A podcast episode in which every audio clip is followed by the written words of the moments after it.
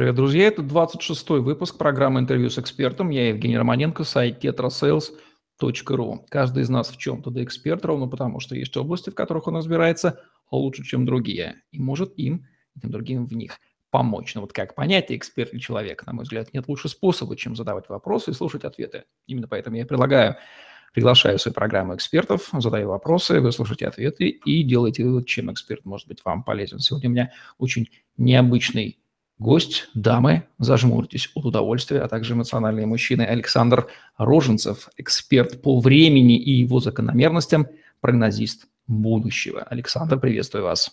Приветствую вас, Евгений, очень приятно. Спасибо, что согласились выступить необычным экспертом нашей программы. И Первый вопрос. А как вы определяете понятие время для себя? И раз называетесь экспертом по времени, здесь сейчас физики нам не дадут вам, э, нам с вами спуску.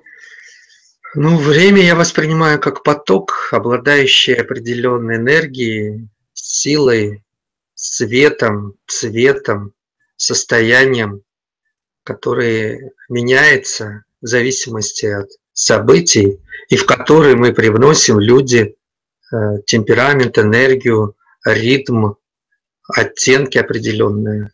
Это живое творение, явно исходящее от Творца, Создателя, я это так понимаю, который нас принимает в себя, а мы принимаем его в себя.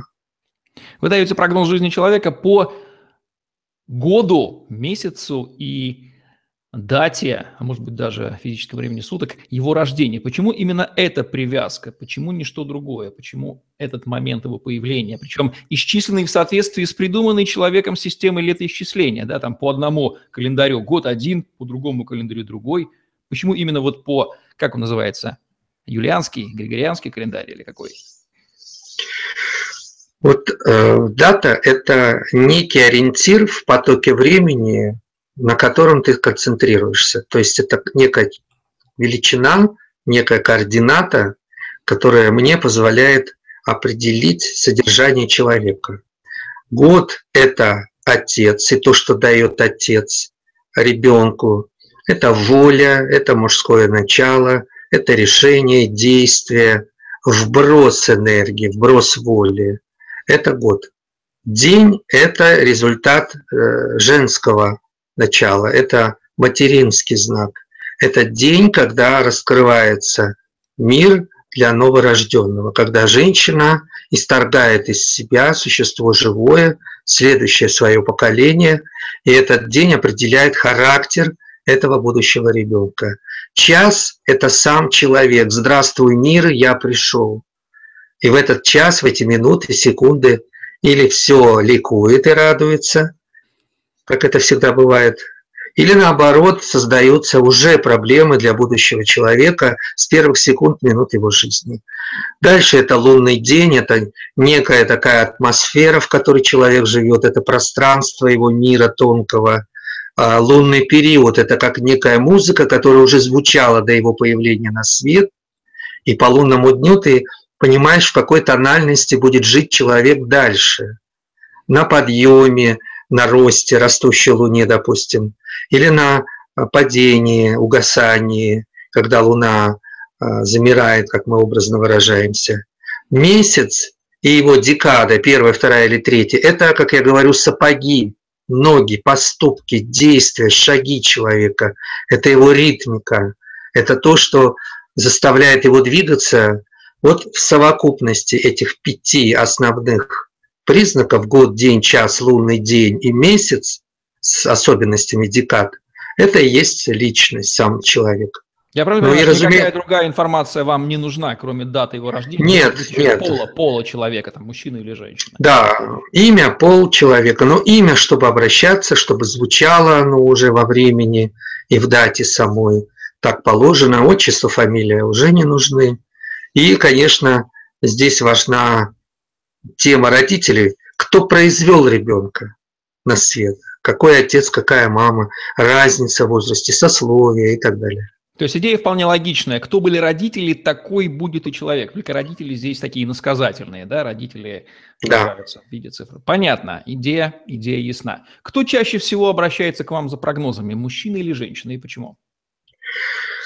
25 лет назад, когда я начинал прогнозированием заниматься, это был конец 91 -го года, конечно, женщины всегда определяли интерес. 70 к 30 было 25 лет назад. Сейчас, к сожалению, еще меньше. Сейчас за прогнозами обращается 80-85% женщин, и только 10-15 это мы, мужчины. С чем вы это связываете? Динамика напряжения, скорость, ритм увеличился, э, движение жизни, нагрузки, занятость, отсутствие возможности сконцентрироваться психологически мужчине, чтобы он получил информацию, ее запомнил, обработал, нужно состояние, настроение. Женщина же, наоборот, всегда к этому готова. Она настроена эмоционально на все, что она делает в том числе беседы, разговоры, информация. Каких профессий, родов деятельности обычно люди, которые обращаются к вам? И опять же, если есть какая-то закономерность, видите ли вы? Она тоже связана с, со временем. А, в 90-е годы было очень много военных а, людей обращалось среди мужчин. Конечно же, предприниматели. Тогда время было как раз посвященное этой стихии предпринимательской. В нулевые годы немножко пошли вперед а, люди спортивного типа, спорт стал модным, а, современные технологии, интернет, люди этих профессий.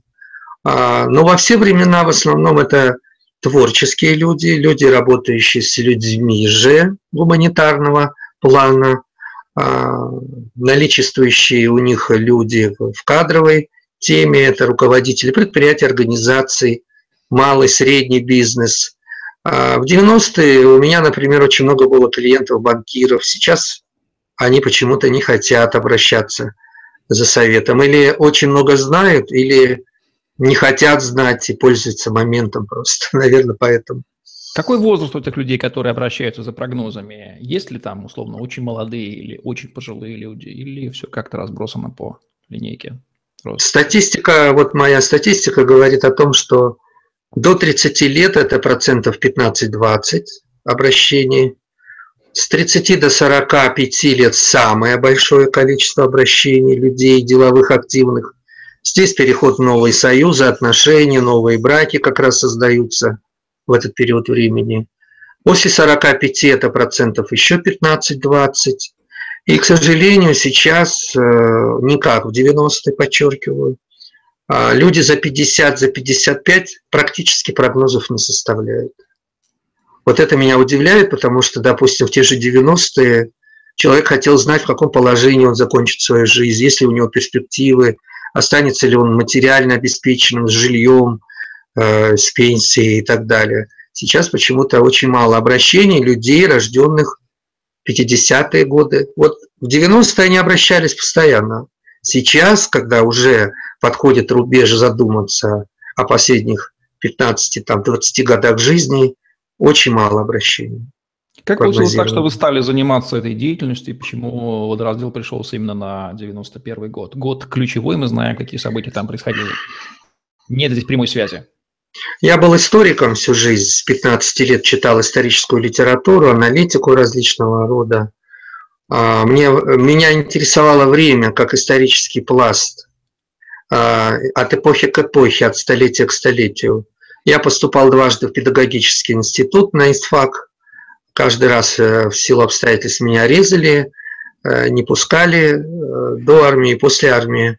И меня взяли в журналистику. Я был журналистом, занимался расследованиями, брал так же, как и вы, интервью. И, говорят, неплохо получалось, и у знаменитостей в том числе. А потом просто стал интересоваться, наблюдать за временем, что с ним происходит, какие есть признаки. И так поглотила меня эта стихия. Не связываете ли вы повышенный интерес к всякого рода иррациональным вещам, будем их так называть, да, с переломной датой, с 91 годом, когда мы помним, что неопределенность жизни для абсолютного большинства граждан той страны резко выросла. Не с этим ли был всплеск возрастания интереса именно, этим вещам. Вы правы, именно с этим. Вы правы. Нестабильность времени, быстрота перемен а, побуждала людей к интересу. А, узнать о будущем, узнать, что будет завтра, что послезавтра будет. Смещение пластов социальных, перемещение одних людей и национальностей. Допустим, в 1991 году, после издания указа Кравчука, первого президента Украины, все украинцы двинулись обратно на свою историческую родину. И у меня был огромный поток украинцев, уезжавших из России. Это 91 2 3 год, обратно уезжавших в Украину. Такие были ситуации. Межнациональные конфликты тоже создавали почву для людей обращаться за прогнозами на будущее. Если взять вот последние 26 лет, четверть века а, этих событий, вот возьмем период с 91 по 2000 год, потом с 2000 по допустим, 2013 и с 14 и далее. Ну, понимаете, да, по каким я ее разделил а, знаковым событиям в новейшей истории России. Вот в эти десятилетия, условные отрезки времени, как обстояли дела с э, неопределенностью, где она была выше, где она была ниже, как она колебалась, можно так сказать, да, и какой был интерес к прогнозам? Были ли, был интерес к прогнозам там, в сытые нулевые, например? До первого для, до первых выборов э, президента Путина Владимира Владимировича до 2004 года, начала 2005 интерес к прогнозированию был огромный, огромный. А, а потом пошел спад. Потом пошел спад, и он, к сожалению, продолжается до сих пор. А до декабря 2013 года я был свидетелем этого спада, кризиса, кризиса информации о будущем. А, с восьмого года после кризиса небольшой был всплеск, опять же, интереса к будущему, что там, когда мы выплывем, когда начнем опять зарабатывать. К тринадцатому пресыщение благами, успехами, достижениями было максимальным, а, но я уже тогда, в декабре 13 видел последствия ближайших Э, лет 14, 15, 16, что все менялось, э, создавались блокады, что рухнут целые отрасли, как туризм, к примеру, в 2014-2015 году и так далее. И бил в колокола, давайте, люди, занимайтесь изучением будущего. Не будет все так прекрасно и долго, как всем хочется. И вот мы сейчас тоже стоим э, в этом периоде на рубеже очень серьезных событий, которые нас ждут до 2020 года. Вернемся к заказчикам прогнозов. Очень интересно их в данном случае в этом контексте поисследовать. Как вы э, видите, какое соотношение логичности и эмоциональности у тех, кто обращается за прогнозами. Вы сказали, что женщины на эмоциях, нам все это воспринимает известный факт. Там хладнокровный, допустим, финансовый директор, наверное, к вам не обращается, да, логик. Вот как вы ответите на этот вопрос? Он обращался в 90-е. Моими клиентами были директора банков, управляющие, э, главы бухи и директора магазинов, акционерных обществ и так далее. Все 90-е прошли в этом ключе, потому что разорялись, закрывались, делились доли, люди интересовались соперниками, конкурентами, своими заместителями, шла активная кадровая работа. А сейчас э, ситуация изменилась. А, люди пользуются положением, пока могут им пользоваться. А, сколько они просуществуют на определенном месте, их практически не интересует. Они стараются максимум извлечь прибыли и выгоды из этого времени. А, логистов меньше, всегда было меньше потому что будущее невозможно не эмоционально воспринимать. В смысле, чтобы знать... да, сейчас, а то сейчас логисты у нас подымутся, скажут. Не э, логики. Логисты, логисты во всем всегда сомневаются и считают, что им информация о будущем практически не нужна, они справятся со всем. На самом деле будущее могут узнавать в основном и желают, и периодически обращаются эмоциональные люди – вербалисты, гуманитарии, люди с творческим подходом к карьере, к творчеству, к работе, к подбору кадров. А, и мне всегда с такими людьми хорошо и легко работать. Почему у людей возникает вообще потребность в прогнозе своей жизни? Внутренний страх, интуитивная тревога, ощущение волн грядущих событий, иногда беспричинная, а, какая-то мотивация э, психологического, религиозного даже плана, э, ощущение неподкрепленной информации. Вот наступает момент критического восприятия, когда эта масса необъяснимой тревоги доходит до больших масштабов, человеку нужно узнать конкретно, что произойдет, когда, в какой период времени и как к нему подготовиться. Обязательно эмоционально надо человека подготовить к этим событиям. Не просто сообщить фактуру и забыть об этом, а морально-этически подготовить. Вот это мой стиль, стиль моей работы. В ходе прогноза человек цель прогноза – это получение некоторой дополнительной информации, которая влияет на принятие решения, как действовать сейчас, дабы подстелить соломки, ну или а, приблизить, а, угадать, а, поймать а, то будущее, о котором мы рассуждаем. Насколько, по вашему опыту, люди используют полученную в ходе прогноза информацию, применяют и меняют свое решение, или в одно ухо влетело и вылетело? Ну, сходил, поговорил с вами, с прогнозистом, успокоился и продолжил действовать жить по-старому. Ну вот, э, смотрите, за эти 25 лет я принял около 12 тысяч человек. Из них постоянных у меня сегодня клиентов около 500-600 человек, которые обращаются от нескольких раз в году до ежемесячных прогнозов. Есть клиенты, которые обращаются раз в месяц регулярно, если динамика их бизнеса, работы требует этого. А, поскольку сейчас очень нестабильная кадровая политика везде, от администрации президента и губернаторов до низовых уровней, то эта тема всегда остается актуальной. И любые потрясения экономические мы знаем, сокращение банков, э, сокращение людей, это тоже все определяет интерес. Поэтому вопрос сложный – нам всегда задают работу люди, от которых зависит э, само время. Это лидеры наши, главы государств, э, люди, которые не видят последствий своих действий. А мы с ними работаем. Насколько потребность в прогнозах, а вы работаете по всему миру, у вас клиенты по всему миру, это свойство именно национальной российской ментальности или это такая интернациональная склонность у людей вообще по земному шару? Э, славянский тип, психотип человека, человечества, он интересуется будущим. Мы устроены, славяне, таким вот образом. А немцы, поляки даже по-другому. Мы э, интересуемся будущим.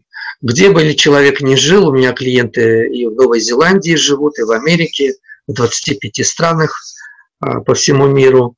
Настрой души. Вот душа начинает чувствовать ненаполненность, отсутствие информации или тревогу, опять же.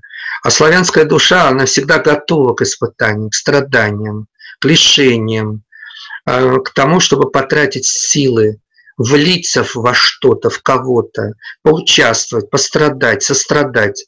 И это побуждает людей вот обращаться. Поэтому англосаксонский, он более прагматичный мир, деловитый, прагматичный, они скорее деньги потратят на сумочки, там, машины, часы или что-то еще, чем просто потратить деньги, побеседовать, поговорить, а, узнать что-то, предупреждения какие-то получить. Это я уже замечал. Немножко эм, испанский мир, испаноговорящий, вот они интересуются будущим. Я в этом убеждался много раз. У меня живут клиенты и в Испании, и в Южной Америке, во многих странах. Они живые, они эмоциональные – Э, им интересно, особенно о любви, об отношениях, совместимости. Вот такой примерно расклад. Вот э, расы, расы, они другие. Вот э, желтая раса, она, например, очень редко обращается. А вот те, кто живет у нас, кто говорит по-русски, с кем я работаю в основном, они редко обращаются, и то, если циклопические изменения в экономике, когда надо продавать бизнес, переезжать с места на место, возвращаться в свою страну или в другую, тогда да. Вот в этом смысле казахи, например, они более осторожные, инертные, недоверчивые. Узбеки, наоборот, очень интересуются будущим. Таджики интересуются, киргизы меньше. Я так могу рассказывать бесконечно. Насколько те, кто обращается за прогнозами, по вашему мнению, уверены в себе и в своих силах? Скорее, наверное, не уверены, а те, кто уверены, хотят убедиться в правильности решения. Им нужно мнение со стороны профессионала, чтобы принять окончательное решение. Я сталкиваюсь в равной степени и с теми, и с другими. А, если женщина, даже предприниматель, допустим, она, конечно, женскую свою природу покажет в вопросе, волнение ее даже как руководителя здесь на первом месте. Мужчина, ему нужно уже окончательно принимать решения, и последней точкой иногда бывает вот тот самый совет специалиста. Как соотносится прогнозирование с иными распространенными популярными способами предсказания будущего, как то астрология, походы к гадалкам? Прогнозирование будущего – это скорее аналитика а, и убеждение, а, распознавание, которое ты доносишь до клиента определенным рядом слов, словосочетаний – это не бросание фактуры, как в оккультизме. У вас будет то, у вас будет это. Тебе нужно объяснить, донести мысль, почему это произойдет, в какой период, с чем это связано, как это пережить. Вот этим занимается прогнозист будущего. То есть э, в прогнозировании есть четкая связка словом «почему» между исходными данными, которыми выступает дата рождения в вашем случае – с будущими фактами в жизни человека. Вот от даты это зависит. Вот эта вот связка такая, она придает э, причинно-следственную. И от даты, и от даты, и от того места, которое ты в ряду перворождения занимаешь. Вот если ты первенец, это одна история. Если ты второй по счету и занимаешь место Ада, Евы, э, это другая история. А, я исследователь еще и родовые линии по датам рождения родителей, дедов – а, смотрю, насколько следующий потомок э, сильнее предыдущего, как это связано. Вот вчера я рассматривал э, с Донецка клиент у меня. Мы три поколения рассматривали, от родителей до дедушек и бабушек. И я объяснял, что досталось этому молодому человеку от его предков, как этим пользоваться, как правильно распорядиться дарами, талантами, временем, когда нужно создавать семью и продолжать свой род, когда это лучше повременить, сделать и так далее. А в, оккульти... а в оккультизме все по-другому. А оккультист, он э, не гадатель, он обыкновенный. Он не будет объяснять, он не будет заглядывать далеко в прошлое, чтобы объяснить тебе, почему ты должен сделать так или это. Он просто скажет и все. Получит за это результат и все. Есть мнение, что люди делятся на тех, кто делает свою жизнь своими руками, и тех, кто считает, что от судьбы не уйдешь, и поэтому неплохо было бы знать, что судьба вам уготовила. Насколько вы согласны вот с такой вот дихотомией разделением людей? Э, я не согласен. Э, людей, которые, как они думают, вершат свою жизнь сами, очень мало. Очень яркий пример. Э, у нас в пятерке самых богатых людей Земли три человека родились 29 числа. А, четверо из пятерых родились в третью декаду, 28 и 29 числа. Там в июне, в июле, там разные месяцы. И что это, о чем это говорит? Эти люди спонтанно, импульсивно, на волне, на удаче, везении, конъюнктуре становились такими богатыми. Это не значит, что они всю свою жизнь планировали Э, все знали про себя и что их ждет, скорее всего, наоборот. И вот эта закономерность, она присутствует. А люди, э, ищущие ответов спонтанно, эмоционально, верящие в удачу, в успех, в неожиданный поворот жизненный, вот они к прогнозисту будущего обращаются чаще. А вот у этих логистов, так называемых, а, я сам все могу, сделаю и так далее, жены, любовницы, матери, сестры, наследники, они обращаются. И в том числе спрашивают о таком вот человеке, который якобы все делает своими руками, свою судьбу строит тоже. Давайте представим такую вот интересную шкалу от 0 до 100. Шкалу безответственности или ответственности, как угодно будет называть. Ноль – это будет состояние такой вот тотальной безответственности, мол, от меня ничего не зависит, я плыву, куда меня жизнь вынесет, туда и вынесет. И 100 – это я полностью за все, что со мной в жизни происходит, принимаю 100% ответственности своими мыслями, своими действиями, я это все а, жизни своей создал. Это такие вот э, такие материализаторы, научившиеся материализовывать мысли. Вот как бы вы охарактеризовали по этой шкале уровень, суммарный уровень ответственности за свою жизнь у тех, кто к вам обращается? Она близка больше к какой цифре? Там, к началу, к нулю или к сотне? 60-65. Вот такую бы цифру я поставил в данный период времени. Повторюсь, 25 лет, четверть века я занимаюсь прогнозированием – это третье десятилетие, в котором а, я занимаюсь, изучая время. А, и вот сегодня с учетом стихийности, неожиданности результатов политических, экономических, социальных в разных регионах планеты, людей, которые все-таки хотят услышать мнение со стороны, что может случиться в определенный период времени, больше. Сейчас их больше.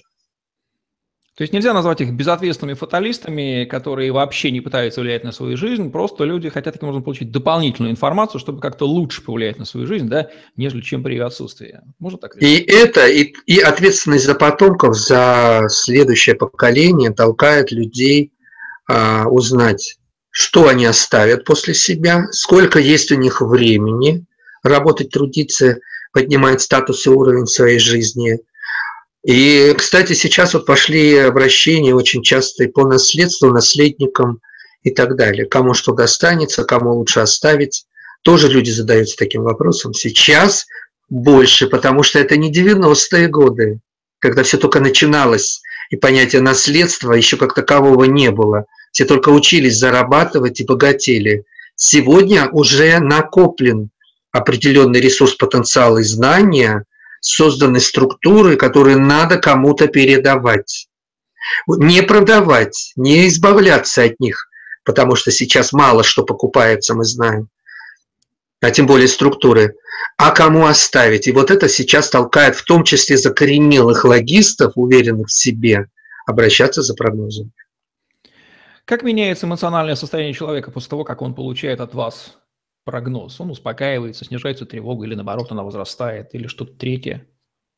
Глубокое погружение, загруз аналитический. Я стараюсь за час, за полтора своей беседы с клиентом загрузить его по полной, чтобы он переваривал потом эту информацию день, два, неделю, две недели, а, в зависимости от самого человека, потому что я очень ценю время своих клиентов – и хочу по максимуму выдать им информацию, которую я увижу, почувствую, которая заключена в самой дате.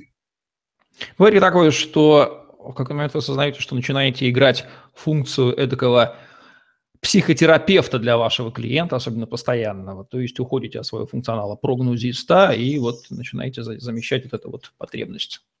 Безусловно, потому что повод обращения к прогнозисту будущего, он всегда эмоциональный, психологический. И тебе нужно уловить эту задачу. А, за что тратит человек время свое, почему и за что, что он готов потратить на тебя, что побудило его к этому, какое решение, поступок, действие, событие, совет, рекомендация или какие-то трагические события, или наоборот положительные, эйфорические, но вот это бывает редко. Бывает ли такое, что человек, услышав прогноз, начинает его материализовывать, подталкивать его с бытие, постоянно крутя в голове мысли о том, что ему вы предсказали. Как известно, мысли, так сказать, в согласии души разума, они воплощаются гораздо быстрее, чем при отсутствии онова. Да, безусловно, такие есть люди, которые, прислушиваясь, правильные события совершают, переезды, переходы из организации в организацию, из города в город, из структуры в структуру, помогая также Э, выстраивать отношения. Кто мой начальник? Вот часто, сейчас стали часто задавать такие вопросы. Дают дату начальника. Я ее смотрю, какой человек, в чем его проблема, сколько у него времени осталось на этом месте досидеть. И передаю это все тому, кто меня о нем спрашивает. Заместителю там или только прибывшему в организацию структуру человеку. Так что пусть начальники руководители не думают о том, что о них кто-то не спрашивает. Спрашивают. И очень много. Справедливо ли будет в одной фразе сказать, что вы придаете жизни человека большую определенность, нежели чем до обращения к вам? Да, потому что за время, за каждое время свое, минуту, час, месяц, год, мы дадим ответ, безусловно. И надо временем очень правильно распоряжаться. Ценить его, дорожить им, пользоваться правильно. И особенно своим остатком дней, э, которые все нас, всех нас ждет. Бывает ли у вас ощущение, что тот, кто обращается за прогнозом, хочет мягко так переложить на вас ответственность за свою жизнь, или ему нужно, например, разрешение или позволение третьего лица на тот или иной образ действий, а равно бездействия. То есть вот за такой вот индульгенцией, разрешением, мол, скажите мне, возьмите за меня ответственность за мою жизнь. Таких мало очень людей, где-то процентов 15-20 из всей массы, кто обращается. Это обычно женщины э, эмоционального типа, холерики, э, иногда меланхоличного типа, женщины, которым нужно услышать мужской голос и совет обязательно, чтобы принять решение. Потом же она обращается, чтобы поделиться, посоветоваться еще раз, поблагодарить. Это вот такой типаж. Есть такие, да. Если вы отслеживаете эту статистику, как часто прогнозы сбываются у ваших клиентов? 80% ниже я стараюсь не опускаться, то есть поэтому детально проговариваю то, что чувствую, вижу, и в самой дате заключено. 85 я останавливаюсь, потому что все, что дальше, это уже прямое воздействие, это уже почти пророчество. Я очень эмоционально переживаю, когда сбываются плохие события. Кончины, утраты, несчастные случаи, бедствия – очень эмоционально это потом переживаю. Я стараюсь подойти к событию, описать его внешне, не называя драматического времени, там, день, месяц, не называю, что психологически мне тяжело потом переживать об этом. Упрощают ли прогнозы человеку жизнь или, наоборот, усложняют, давая ему дополнительную информацию, которую он, возможно, даже и не ожидал? Скорее экономит время, средства, силы, здоровье, продлевает жизнь, безусловно, потому что у меня обязательно есть пункт предостережения, опасности, советы, рекомендации, которые связаны с э, ситуациями, в которые человек попадает постоянно или периодически, как вот недавний случай с падением вертолета, в котором погиб человек, который до этого трижды разбивался самолетах и вертолетах. И вот на четвертый раз это стало последней э, его поездкой и полетом. Есть вещи, которые надо обязательно говорить, проговаривать, и человек принимает решение и продлевает тем самым свою жизнь. По-вашему, выходит, что прогнозы – это дело практически рациональное, я бы даже сказал, экономически целесообразное, то есть позволяющее банально снизить риски. Риски, расходы, время, а, впустую. А, и психологические затраты, душевные в том числе, конечно. Если а, мы не видим последствий своих действий, во что мы вкладываем средства, на кого мы ставим, кого мы назначаем на какую-то должность, и не понимаем, что за этим последует. Вот как недавние выборы в Северной Осетии, где победил один кандидат, я смотрел его биографию и сказал, что он не проживет двух лет на этой должности. Он умер через 9 месяцев после победы на выборах. А тот, который был вторым, сегодня является главой республики. Вот его и надо было назначать изначально, что потом и было исправлено, но были потрачены ресурсы, время и так далее. То есть такие вещи надо изучать и узнавать заранее.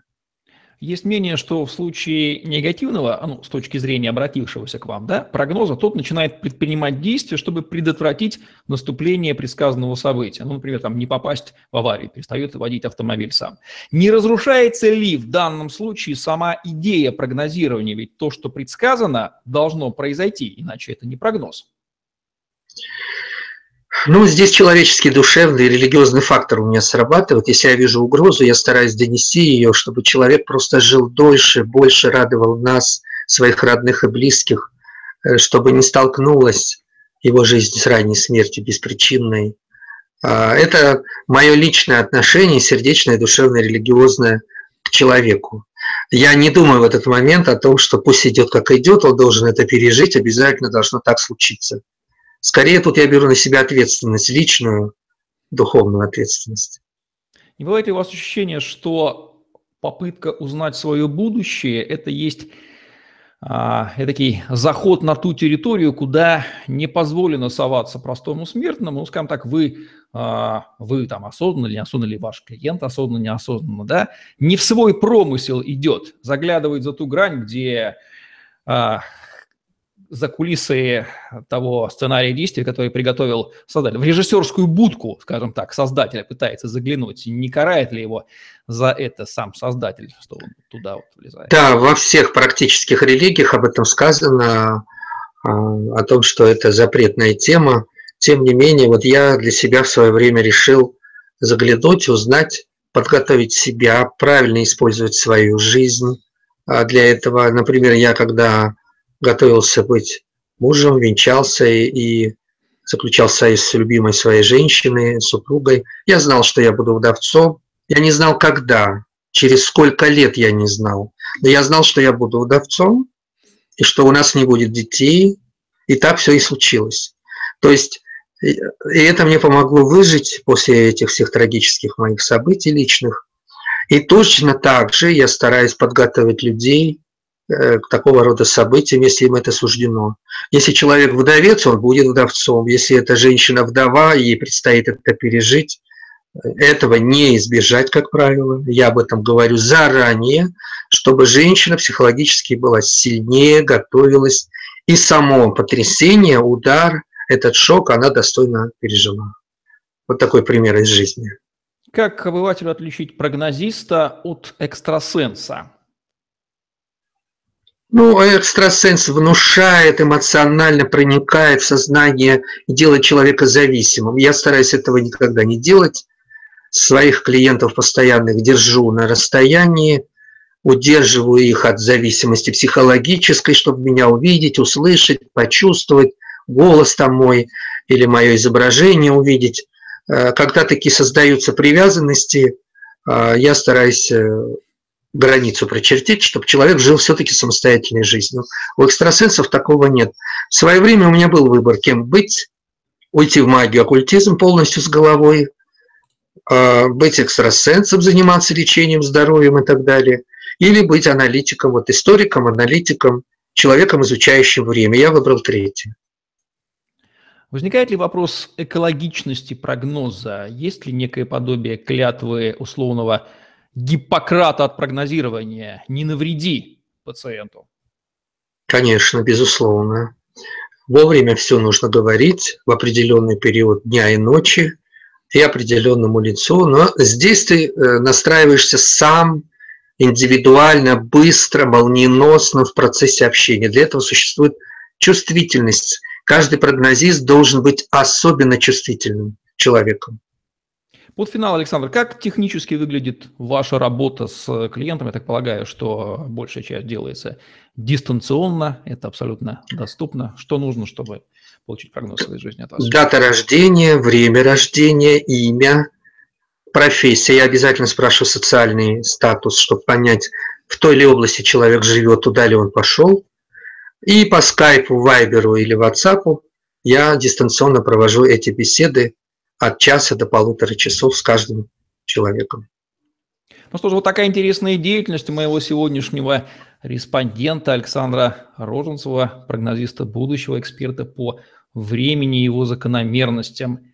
Научный подход здесь, безусловно, чувствуется. Александр, под финал дайте, как представитель необычной профессии, несколько рекомендаций от вас, тем, кто нас слушает – этот год напряженный, сложный, противоречивый, конфликтный, небезопасный в техногенном плане. Надо беречь себя и своих близких. Это транспорт, коммуникация, автомобили. А, очень много всяких ситуаций будет опасных, напряженных. А, поэтому я обращаюсь к клиентам своим и всем, а, чтобы были мы максимально осторожны. Мы выходим из кризиса постепенно, с апреля и потом второй виток с октября-ноября этого года Мы прошли тяжелые точки 14-15, особенно весна 16 года, и теперь идем на поправку. Это касается и России, и всего мира. Ну что ж, вот такие рекомендации от Александра Роженцева. Ну, мы будем завершать наш сегодняшний выпуск программы интервью с экспертом. Пожелаем нашим уважаемым зрителям, чтобы в жизни было больше определенности. Ну а если есть потребность в ликвидации неопределенности, вы знаете, кому можно обратиться. Контакты Александра вы найдете в описании под этим видео. Спасибо, что были с нами. Александр Роженцев и Евгений Романенко были сегодня ведущими этой программы. Лайк, комментарий, tetrasales.ru, YouTube, Podster, хэштег Евгений, хэштег tetrasales в помощь вам в поиске информации в интернете. Сегодня все. Оставайтесь с нами. Спасибо. Всем пока-пока.